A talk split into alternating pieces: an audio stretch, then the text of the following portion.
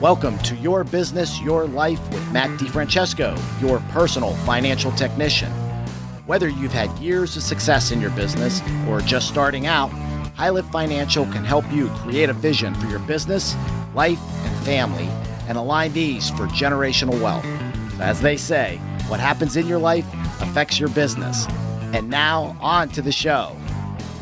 Well, hello and welcome to Your Business, Your Life with me, Matt DiFrancesco. And uh, I am honored today to have a repeat guest now. We had Mike on last year, so but I'm really excited. I got, you know, I got to see him down at the uh, CIC in the Southeast Collision Conference, and he agreed to come back on because I think he's got an interesting topic there, especially when we're looking at building value in our business. So, for those of you who don't know Mike, Mike Anderson, he's kind of the guru in the business, if you don't mind me calling you that, Mike. Thank you. He's been uh, owned multiple shops.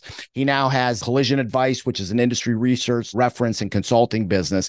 Speaks with a lot of passion. I mean, every conference that I go to, Mike's talks are just packed. The room is just packed full, and and he's got just a wealth of knowledge in the business and just kind of seeing, you know, especially in the research that he does. So, Mike, I'm really honored to have you on again. Uh, so, you know, thank, thank you. you for coming on to your business, your life no, it's it's my honor, and I'm very humbled and grateful for the opportunity. So thank you so much. No problem, no problem. Listen, I'm humbled too here. So anyway, so Mike, I know you know your topic this year is about being extraordinary. So I wanted you to just kind of touch on that a little bit because you know for those shop owners who may not have had the chance to hear you speak this year, talk a little bit about what that means. Yeah, so every year I pick a theme as, you know, I go around the country and I speak. And my theme for this year is be extraordinary. And I believe that, first of all, it seems like everybody has cars to fix or vehicles to fix, but not everybody has people. So you need to have an extraordinary culture so that people don't just love their job, they love the organization they work for. So you got to be an extraordinary employer and have an extraordinary culture. I believe we also have to deliver an extraordinary customer service experience. A lot of times people confuse customer service from customer experience, right? right. And so customer service is just the table stakes, right? Answering the phone within two rings and greeting them. But we have to deliver a phenomenal customer experience because, as one of the things I learned from a gentleman by the name of Nick Schoolcraft from Phoenix Solutions, mm-hmm he talked about that there's a term called social proof. Yeah. That today's vehicle owners or consumers are looking for social proof that we can be trusted. So, in order for us to get that social proof, which could be, you know, having your shop listed on an OEM shop locator or online reviews, we have to deliver an extraordinary customer service experience so that somebody wants to go online and give us a review. The other thing that we said you have to be extraordinary at is OEM research. Mm-hmm. Today's vehicles are much more complicated with ADAS and calibrations and possibly you know electric vehicles that are entering into our future now. We need to make sure that we're extraordinary at understanding how to utilize the OEM repair procedures in order to figure out how to fix the vehicle safely and properly. And there were some other areas that I touched on in my presentation as well but we just have to be extraordinary. You know my dad used to have a saying you know my father passed away last May but oh. my dad said that being average is just as close to the bottom as it is to the top. And so our goal should be to strive to be above average or be extraordinary. Right. Yeah. You know, there's an old saying that says good is always gets in the way of great. Yes. And, you know, and, and too many times I think we we do things, oh, hey, we're doing a good job. But if we just took that little extra step, how that can really transform your business. You know, I know one of the things I loved in your talks is when you uh, called the shops, you know, and it, it is amazing to me because, well, why'd you explain the process? I think that's because yeah, so, yeah, that, so, that's I think that's fascinating. I sure. probably better you explaining it than me. So sure. So one of the other areas we say that you need to be extraordinary at is you need to be extraordinary in talking about mentioning and marketing your OEM certifications. You know, we right. at Collision Advice strongly believe in OEM certifications. We believe that they are going to play a more significant role in the future mm-hmm. through telematics and connected vehicles, as well as OEM insurance. And so, for the shops that have invested in those OEM certifications, they need to be extraordinary in sharing that information with the vehicle owner. So, one of the examples we do at our conferences when we are speaking live is that we will bring one or two shops up on stage stage and we'll say, Hey, tell us an OEM certification you have. And they'll say, you know, for example, I have Nissan and, and I'm a DRP for this company or whatever the case may be. Well, what we do, or maybe they're not a DRP and they just say, Hey, I'm Nissan or Toyota certified. And so we'll call that shop and say, Hey, you know, I just wrecked my Nissan. I've got ABC insurance. And what we see is that 99% of the time, whoever answers that phone starts going down the insurance path. Like, have you got an estimate yet? You know, have you filed a claim yet? And what they do is they never help that consumer to feel reassured that they've called the right place. Mm-hmm. And what we talk about is that when somebody's in an accident and they call your facility, they're feeling negative emotions, right? You know, uh, they're mad, they're frustrated, they're concerned, they're stressed, they're having anxiety, their car might not ever be the same again. So the first thing we should do is try to mention our OEM certifications. And I shouldn't even say try, that's a powerless word, but what we must do, we must do is mention our OEM certifications and about how we've invested in the training equipment to be OEM certified and we've had advanced training on their vehicle. And so really, and then what we do is we call some shops, you know, live like we did at the Southeast Conference and, right. and we see if they even mention that. And unfortunately, in most cases they don't. So we talk about again that extraordinary customer service experience, right? right? You know, I would encourage anybody on here, they don't have to use collision advice, right?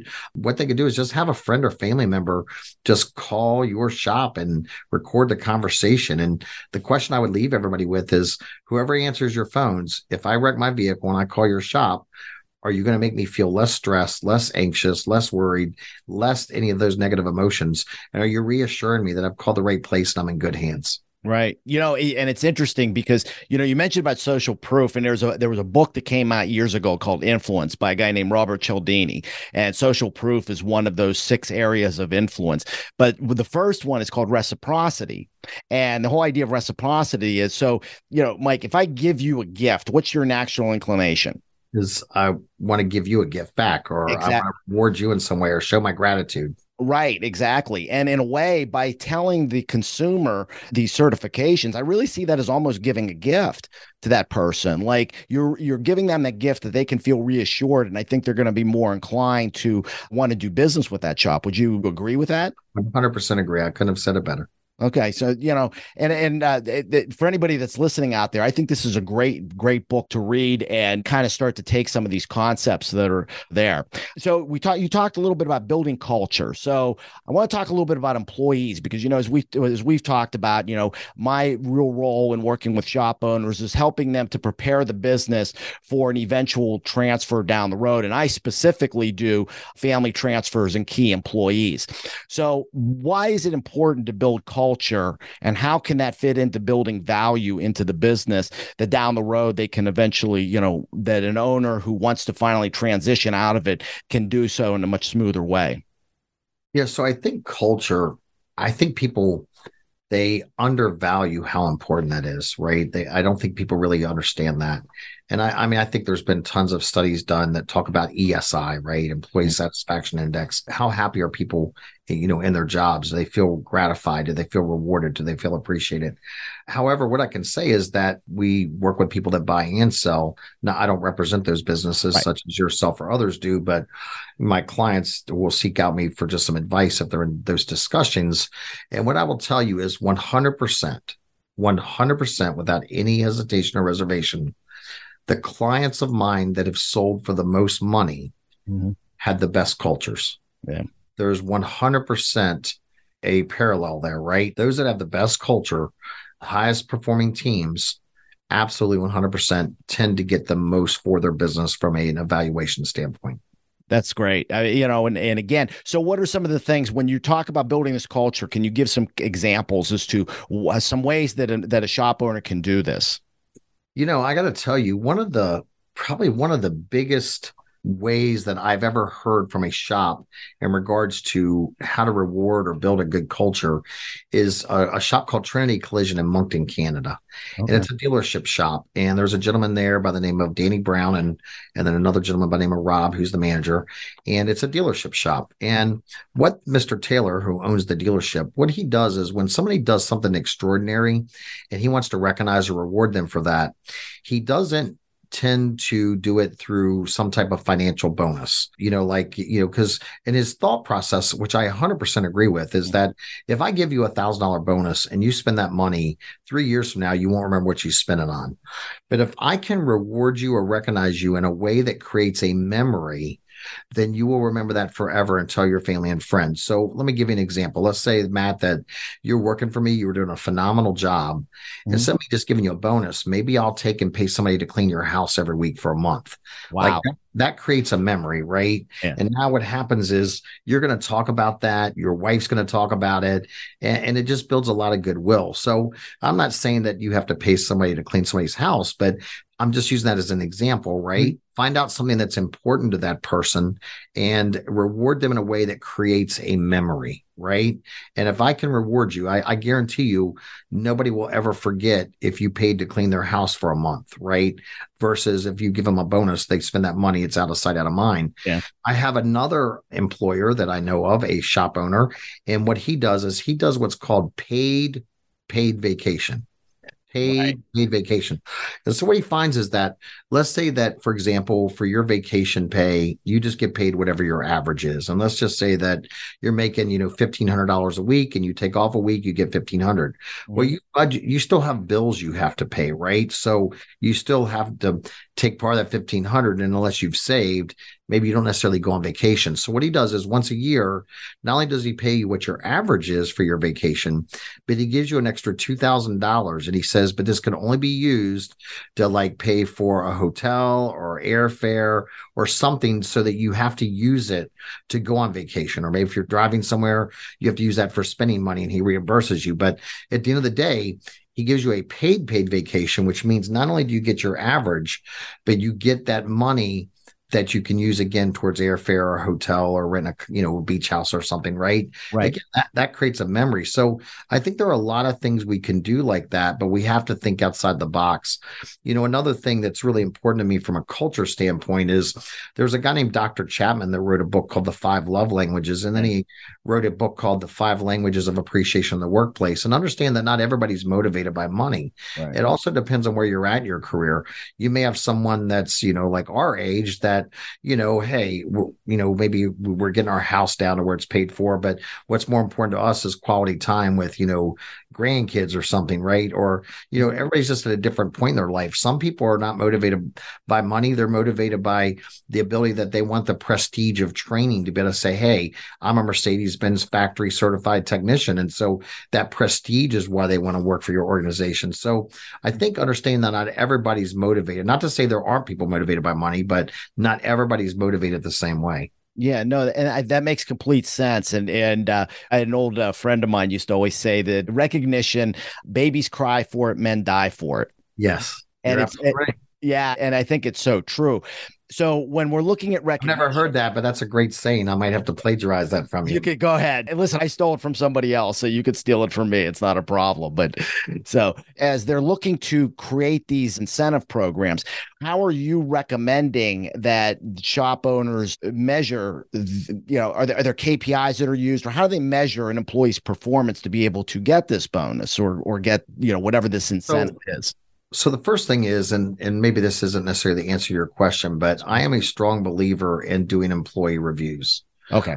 I think employee reviews at a minimum once a year but i personally i prefer many many reviews every quarter and then twice a year a very in-depth employee review okay. where we have a chance to connect with that employee and determine what's important to them and what are their career goals and what are their personal and professional goals in addition i generally like to give my employees a questionnaire to complete mm-hmm. prior to that employee review where I asked them to rate their own performance. Like, Matt, how would you rate your performance for um, regards to attendance and punctuality on a scale of one to five? How would you rate, you, you know, et cetera, et cetera? And then, and then also ask you to rate me, like, you know, out of all the benefits we offer, how important is 401k to you on a scale one to five? How important is paid vacations? How important is paid time, you know, whatever the case may be, right? And are there any things that you wish I offered as a benefit that I didn't offer. And so I think having that engagement through employee reviews is really, really important. Now, in regards to rewarding employees and KPIs, I think it really depends on what that person's role is, right?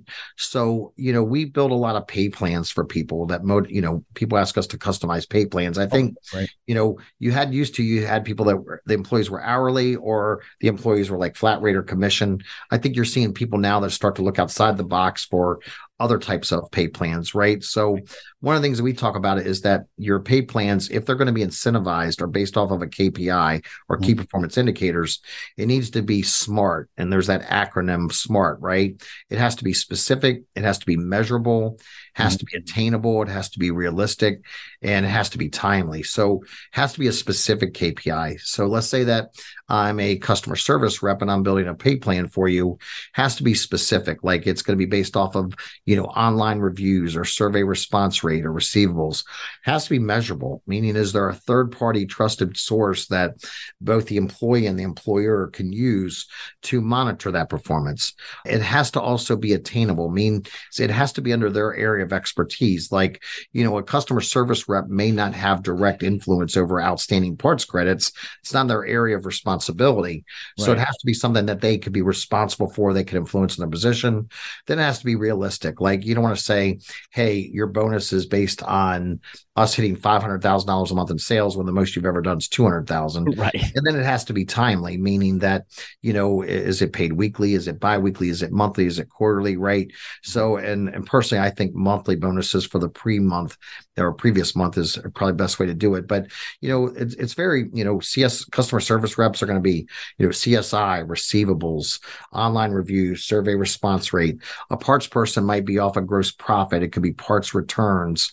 It could be parts credits.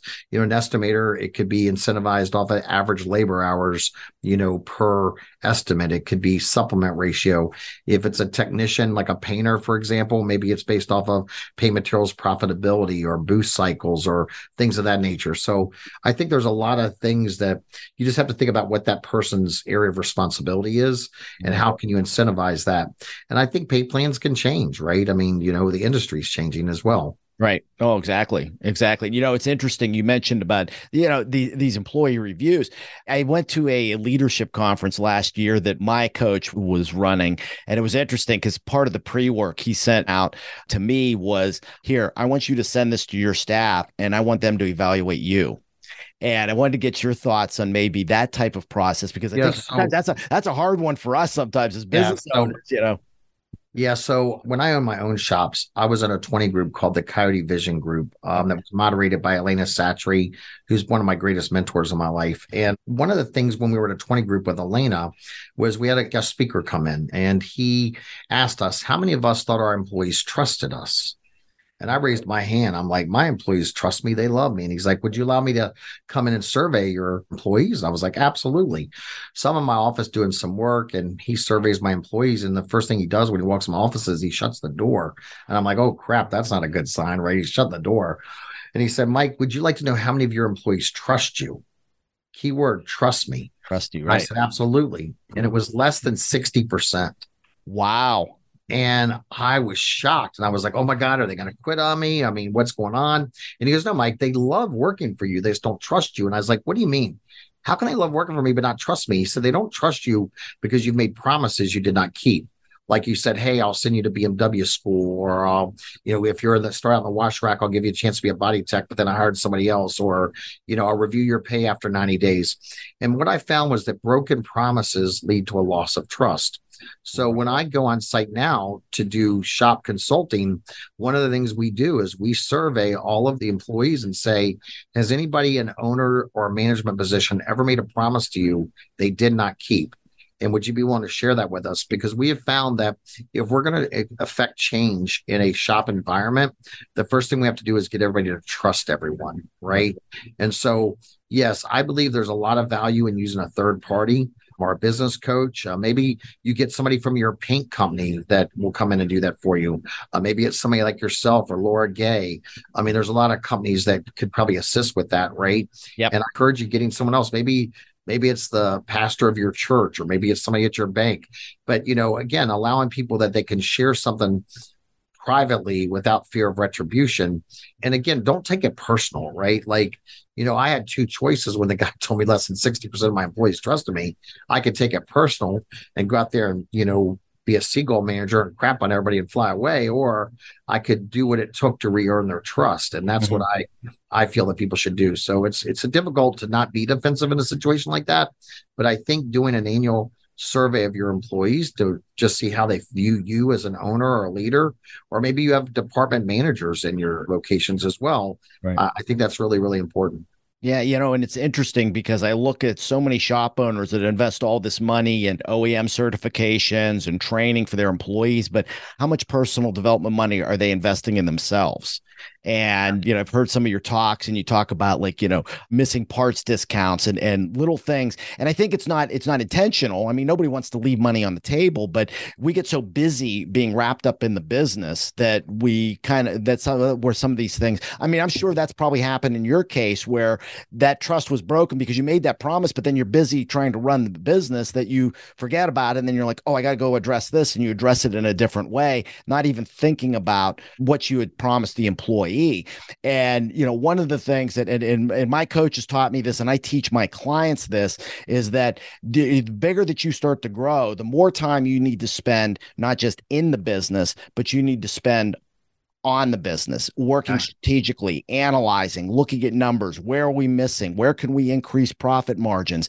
And also getting renewal time, getting out of the damn shop and, and just, you know, relaxing a little bit because, you know, Napoleon Hill talks about how to get your subconscious mind working on problems. And the only way we can do that is to be detached from the day to day, what the conscious mind is working on. Uh, any thoughts on that? Yeah, I have a lot of thoughts about that. The first is that going back to the shops I told you that were able to sell their businesses for the most, that had the best culture. Another common thread that they all had was they had all invested in sending their team through Discover Leadership through Mike Jones in Houston, Texas. Okay, so yeah. I got to give Mike a big shout out. I can tell you, everybody on the Collision Advice team, when they come to work for us, we send them through Discover Leadership even today. But I can tell you that Mike is really great at helping people to build a team and build culture. So shout out to Mike Jones at Discover Leadership. But the other piece of it, I would say, and let me just get this book out of my backpack real quick. Um, yeah, no problem. There's um, there are two books that I've been recently reading, and uh, one is called Rocket Fuel, oh. and the other one is Traction and great yeah. Yeah and they both and, and rocket fuel was a follow-up book to traction but it talks about you know and again i'll hold this up so anybody can see it but it talks about that there are people that are visionaries and then there's implementers. And we all most of us that are entrepreneurs we are visionaries right? We have this vision for what we want our business to be but we need implementers in our life to help us to make our dreams become reality but I also think it's important, and I learned this from a gentleman who's unfortunately passed away. His name was Jerry Dalton. He owned Craftsman Auto Body in Virginia. And I remember one time I walked into an Auto Body Association meeting and I was very frustrated. And Jerry's like, What's wrong, Mike? And I said, You know, my doggone employees, right? This when I had my body shops. I was like, Man, they just don't do things the way I want them to.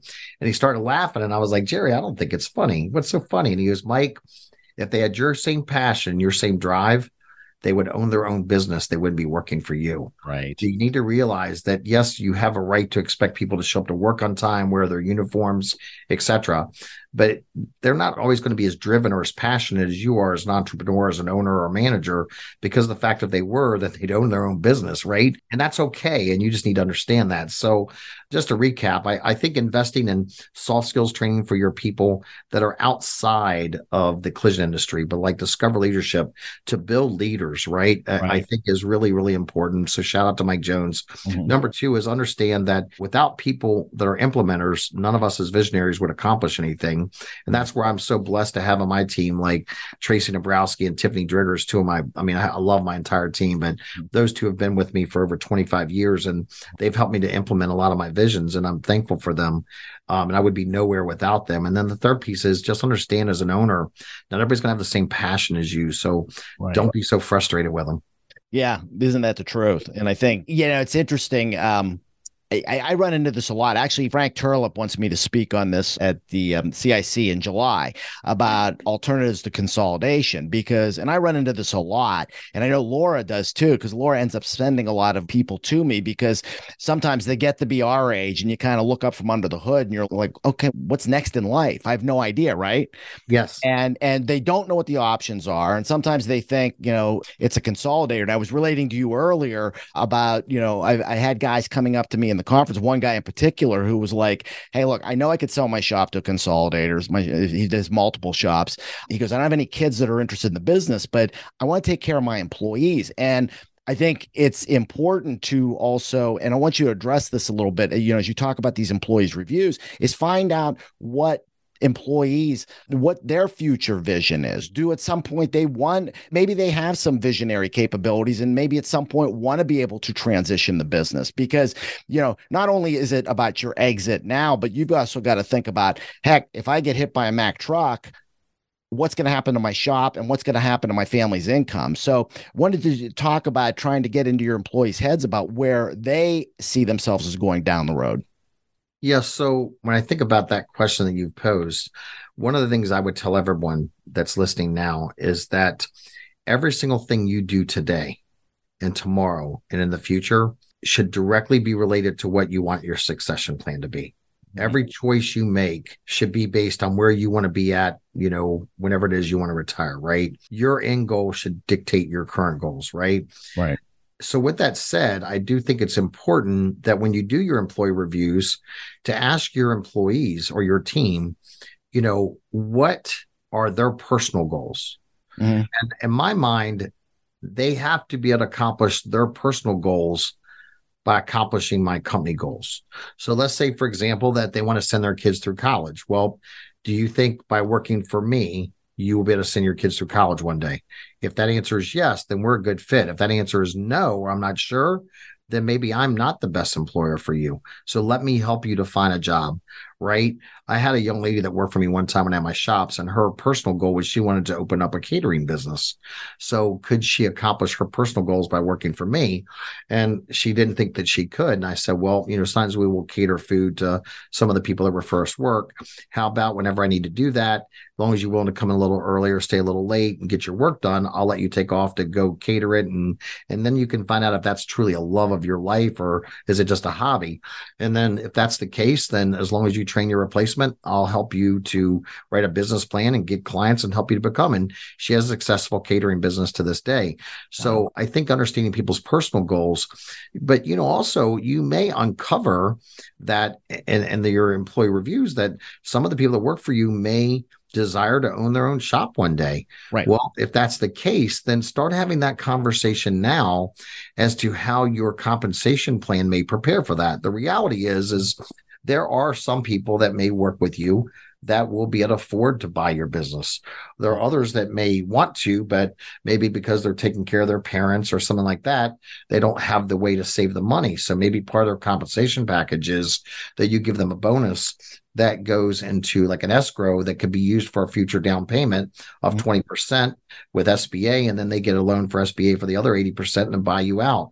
So if you think you identify someone like that, and maybe it's one person or multiple people, you know, start having those conversations now. There's also things like phantom stock, right? Or golden handcuffs that like maybe you say, hey, if I sell my business or grow it, you know, I'm going to give you a percentage of the sales as long as you stay on for one year to ensure a tr- smooth transition. If you're looking to sell your business and you have someone that is willing to stay on, that's a key employee, and you say, look, if you stay on for a year after I sell, I'll reward you in this financial way, that makes your business worth more.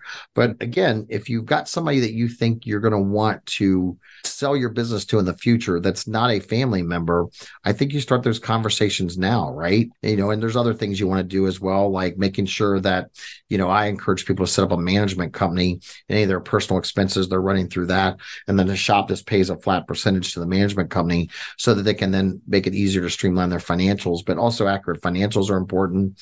Right. But I, I will say this, right? It's very unfortunate that I have had instances in my career where um, somebody's spouse reached out to me. Let's say that the husband was the shop owner mm-hmm. and they passed away unexpectedly. Their significant other, their wife, had no experience in our business. And then a manager just started taking advantage of them, right? And eventually the business, they either got stolen from or the business got run on the ground. So if you're listening to this right now, this session that you and I are doing, and you're an owner, you owe it to yourself to make sure that you've got something in place that's going to protect your family should you pass away. Unfortunately, that your family is not going to be, or you know, you have a wife or children that are stuck with something they know nothing about, and every day that this business gets devalued. You know, one of the things that I also have seen done is that you know I've seen uh, I have two shop clients that are both within two hours of proximity of each other's shop. And they both kind of have this agreement that if one of us passes away, the other one will get like a consulting fee from the estate and they'll help to manage the business and keep it afloat until it gets sold right? right? another thing i say is that if you're looking to do succession planning and you're looking for your children to take over your business make sure you always have an arbitrator or mediator built into that. So if the two, if the two siblings can't come to an ag- agreement yeah. still keep the family unit intact. But again you know matt that's where i believe your expertise is. Right. And I, I think people should be thinking about now again what's your succession plan and start thinking about that today because I, I cannot tell you the stories that I personally have know firsthand that's factual, not you know made up, where family members were left in a bad way, and then maybe in some cases even losing everything they had.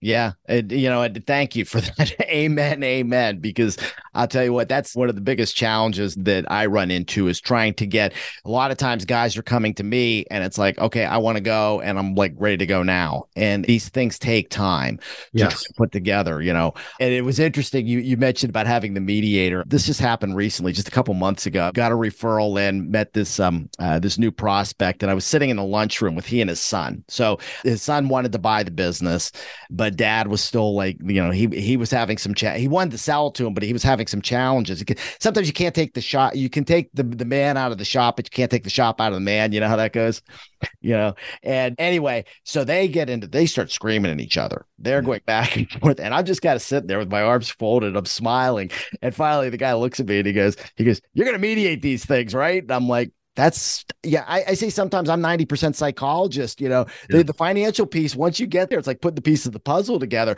but when you put a puzzle together you got to know what the picture looks like before you can right. do it and I think it's really important to have, first off, to create a vision for what you want your life and your business to look like. And then how do we create a plan out of that? And then we have these conversations very early on. So I thank you for saying that because it's always good to have somebody who's esteemed as you out there telling shop owners that. yeah, I just, it, it saddens me when I see those family situations happen and you know whether it's with parents and children or you know, or two parents, right? And one right. of them respectively deceases prematurely. And it's just very sad. And I, mm-hmm. I just mm-hmm. cannot encourage people enough to make sure their affairs are in order and that there's somebody that understands our industry that can help, right? Right. No, exactly. Exactly. And, you know, as I grow in this business and I've really come to love this business, and I look at the independent shop and I always think, you know, who's going to take care of communities better? Who's going to take care of families better? I really think it's the independent shop, and I think that's why I'm just so passionate about working with uh, these independent family-owned shops. So, thank yeah, you. My, yeah, so one of the other things I, I share with people is that when people are thinking about selling their business, you know, why would you want to sell the golden goose that lays the golden eggs, right? right? If the golden goose is producing golden eggs for you, right, then uh-huh. why would you want to sell the golden goose, right? So, I mean, just just think about that, right? Exactly still a great industry. It's not doom and gloom. No, um, it's still an amazing industry, and it's. Uh, I just think people need to embrace it. I mean, every every job, every profession, every career is going to have its challenges, and right. ours are getting paid from third party payers and ours is you know dealing with employees or or training and lack of people right now that we have a tech a, a talent shortage right? But again it's still a great industry and we just got to persevere and stay stay positive. You know it's so funny i was having dinner with someone the other night and he shared a statement with me that i thought was very profound. It was from a, a young man and he said you know what do you think's more important motivation or discipline and I think it's discipline, right? Uh-huh. Discipline is what gets you up and keep going when you don't want to, right? Motivation might jumpstart you, but discipline is is really what it takes. And I think we just need to be disciplined. Yeah, and we can't always be motivated. It's just, you know, it, motivation comes and goes. But if we have the disciplines to do the things that we know that we need to do, that's what's going to progress us in the long run. And I think, you know, as a kind of a plug for Mike, you know, Mike's through Collision Advice, you know, does great work in helping you to build value in your business. And, you know, I think sometimes, especially as we're talking about some of these, you know, insider transitions, you wonder, well, how are they going to pay for it? Well, if you increase cash flow, the increase in that cash flow can use to help to fund a lot of these programs that you have. So I think, you know, a lot of the things that you're doing for shop owners out there, Mike, can really benefit them in more ways than just making sure they're more profitable. It can help to secure a future for them. Yes, absolutely. And and you know, again, also understand your financials and have clean financials, right? Like if you're not making good money or you're making minimal profits or losing money and your CPA is not sitting down having a conversation with you about it, you need to look for another CPA. And yeah. uh, you know, and again, uh, we talked about culture, and that's where I just need to give a shout out to my team. I yeah. have 12 incredible team members on my team, and man, I just love them so much. And I, I can just tell you that without mentors in my life and without the awesome team I have, I would not be as successful as I hopefully am today. And I just credit to all of my team and and the mentors before me. That's great. And I think we all feel that same way. And we and I know a lot of people are listening us feel that way about you, Mike. So um, you, you know, you know, you. I know you're a humble guy, but you deserve the kudos that you get. And I know people really respect you and and value the the information that you provide them. So I want to thank you. I mean, I know we could go on and on on this. Thank you, Matt. There's so many different directions we can go, but I do want to keep this at a reasonable time and respect your time too. So any final thoughts do you want to leave? No, just uh, you know, it's not a doom and gloom business. It's an absolutely incredible business. So you know, just suck it up, Buttercup. Continue to go through there. And uh, Matt, I am just grateful for the opportunity to be on your show here, and may the good Lord just bless you and everybody that's listening in. So God bless you. Appreciate thank you. Thank you. God bless you too. And the last blessings go to you, the audience. And thank you for listening to Your Business, Your Life with me, Matt DiFrancesco. If you've not subscribed to the podcast, please click the subscribe button below. That way, every time a new episode comes out, uh, it'll get downloaded directly to your advice. If you're watching this on YouTube, please give us a five star review. We certainly appreciate it. That helps us to go up on the charts there too. So, with that, again, I want to thank you, Mike, for being on. Fabulous stuff once again thank you for all you do for the industry and hope to see uh, everybody real soon. So take care and God bless. Hey, I really want to thank you for listening to the Your Business, Your Life podcast. If you want to be notified when new episodes become available, click the subscribe button below. The information covered and posted represents the views and opinions of the guest and does not necessarily represent the views or opinions of High Lift Financial. The content has been made available for informational and educational purposes only. The content is not intended to be a substitute for professional investment, legal, or tax advice. Always seek the advice of your financial advisor or other qualified professional with any questions you may have regarding your business or personal planning. DiFrancesco Financial Concierge LLC DBA High Lift Financial is a registered investment advisor. Registration with the United States Securities and Exchange Commission or any state security authority does not imply a certain level of skill or training.